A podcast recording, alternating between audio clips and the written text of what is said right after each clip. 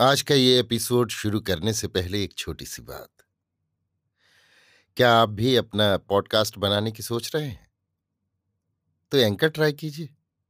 ये पॉडकास्ट बनाने का सबसे आसान तरीका है। नंबर एक, ये फ्री है। नंबर दो, इसमें कई सारे ऐसे टूल्स हैं जो आपको अपने फ़ोन और कंप्यूटर पर रिकॉर्ड और एडिट करने की फैसिलिटी देते हैं। नंबर तीन आप अपने पॉडकास्ट को डिस्ट्रीब्यूट भी कर सकते हैं, जिससे इसे स्पॉटिफाई और दूसरे प्लेटफॉर्म पर सुना जा सके।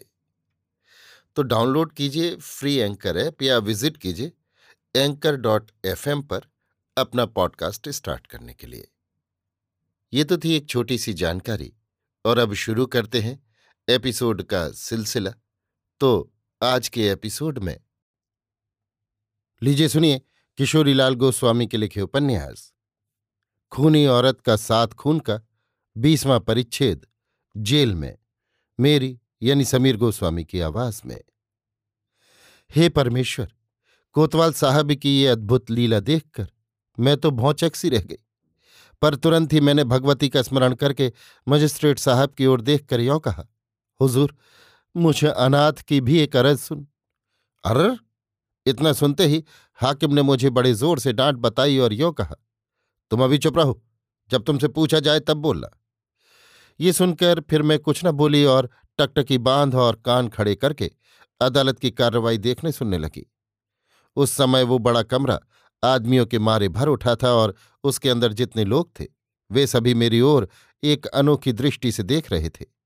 मैंने देखा कि उस भीड़ में काला और नाटा सा एक काना आदमी भी था, जो काले रंग का चोगा पहरे, सिर पर शमला धरे और नाक पर चश्मा लगाए।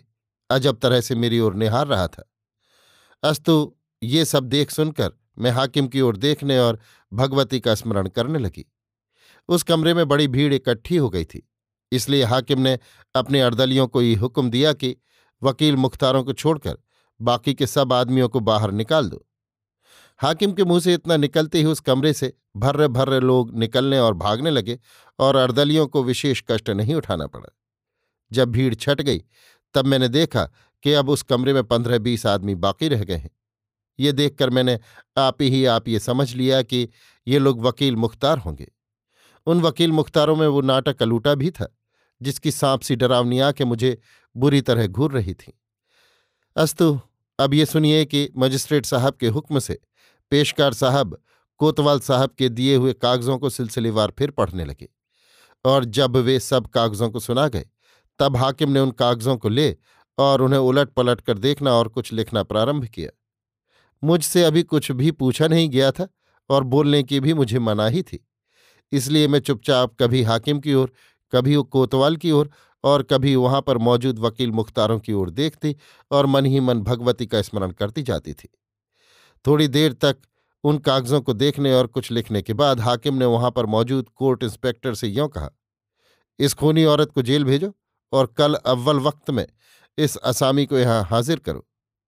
ये हुक्म को सुनकर कोर्ट इंस्पेक्टर चार कांस्टेबलों के घेरे में मुझे करके कचहरी से बाहर हुए। बाहर आने पर मैं फिर एक किराए की गाड़ी पर सवार कराई गई और कोर्ट इंस्पेक्टर व चार कांस्टेबलों के साथ जेल खाने पहुंचाई गई। जेल के अंदर घुसने पर मैं जेलर साहब के जिम्मे की गई और उन्होंने मुझे एक तंग कोठरी में बंद कर दिया। कुछ दिन रहने पर मुझे रसोई खाने के लिए कहा गया।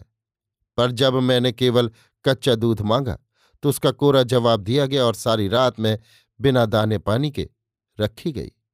किंतु दूसरे दिन मुझे नौ बजे के समय शेर भर कच्चा दूध दिया गया, जिसे मैं पी गई और उसके बाद गाड़ी पर सवार कराई जाकर कचहरी पहुंचाई गई।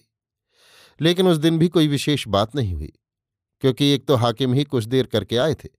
दूसरे जब ये कई और आवश्यक कामों से खाली हुए तब मैं उनके सामने पेश की गई। उस समय मुझे कोतवाल साहब के पेश किए हुए सब कागज़ फिर से सुना दिए गए और मुझसे यों कहा गया, अब तुम अपना बयान लिखवाओ।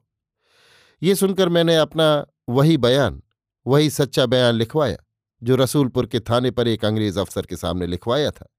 इसके बाद मैंने हाकिम की ओर देख और बहुत ही गिड़गड़ा कर यों कहा कि, धर्मावतार जिस कागज़ पर मेरे अंगूठे का निशान है, उस कोरे कागज़ पर कोतवाल साहब ने बरजोरी मेरे अंगूठे की छाप ले ली थी और पीछे उस सादे कागज़ पर अपने मन मानता बयान लिख मारा है।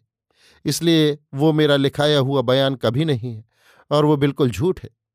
मेरा वही बयान सच्चा है जिसे मैंने पुलिस के एक साहब के सामने रसूलपुर के थाने पर लिखवाया था। बस जो कुछ मैंने अपने उस बयान में कहा था, वही बात मैंने आज हुजूर के सामने भी कही है। इसलिए मुझ दुखिया अभागी की यही अरज है कि मेरा दिया हुआ बयान ही सच्चा समझा जाए और मुझे बेकसूर समझकर छोड़ दिया जाए। इस पर हाकिम ने कुछ न कहा और मुझे फिर दूसरे दिन हाजिर करने का हुक्म देकर वे उठकर चले गए।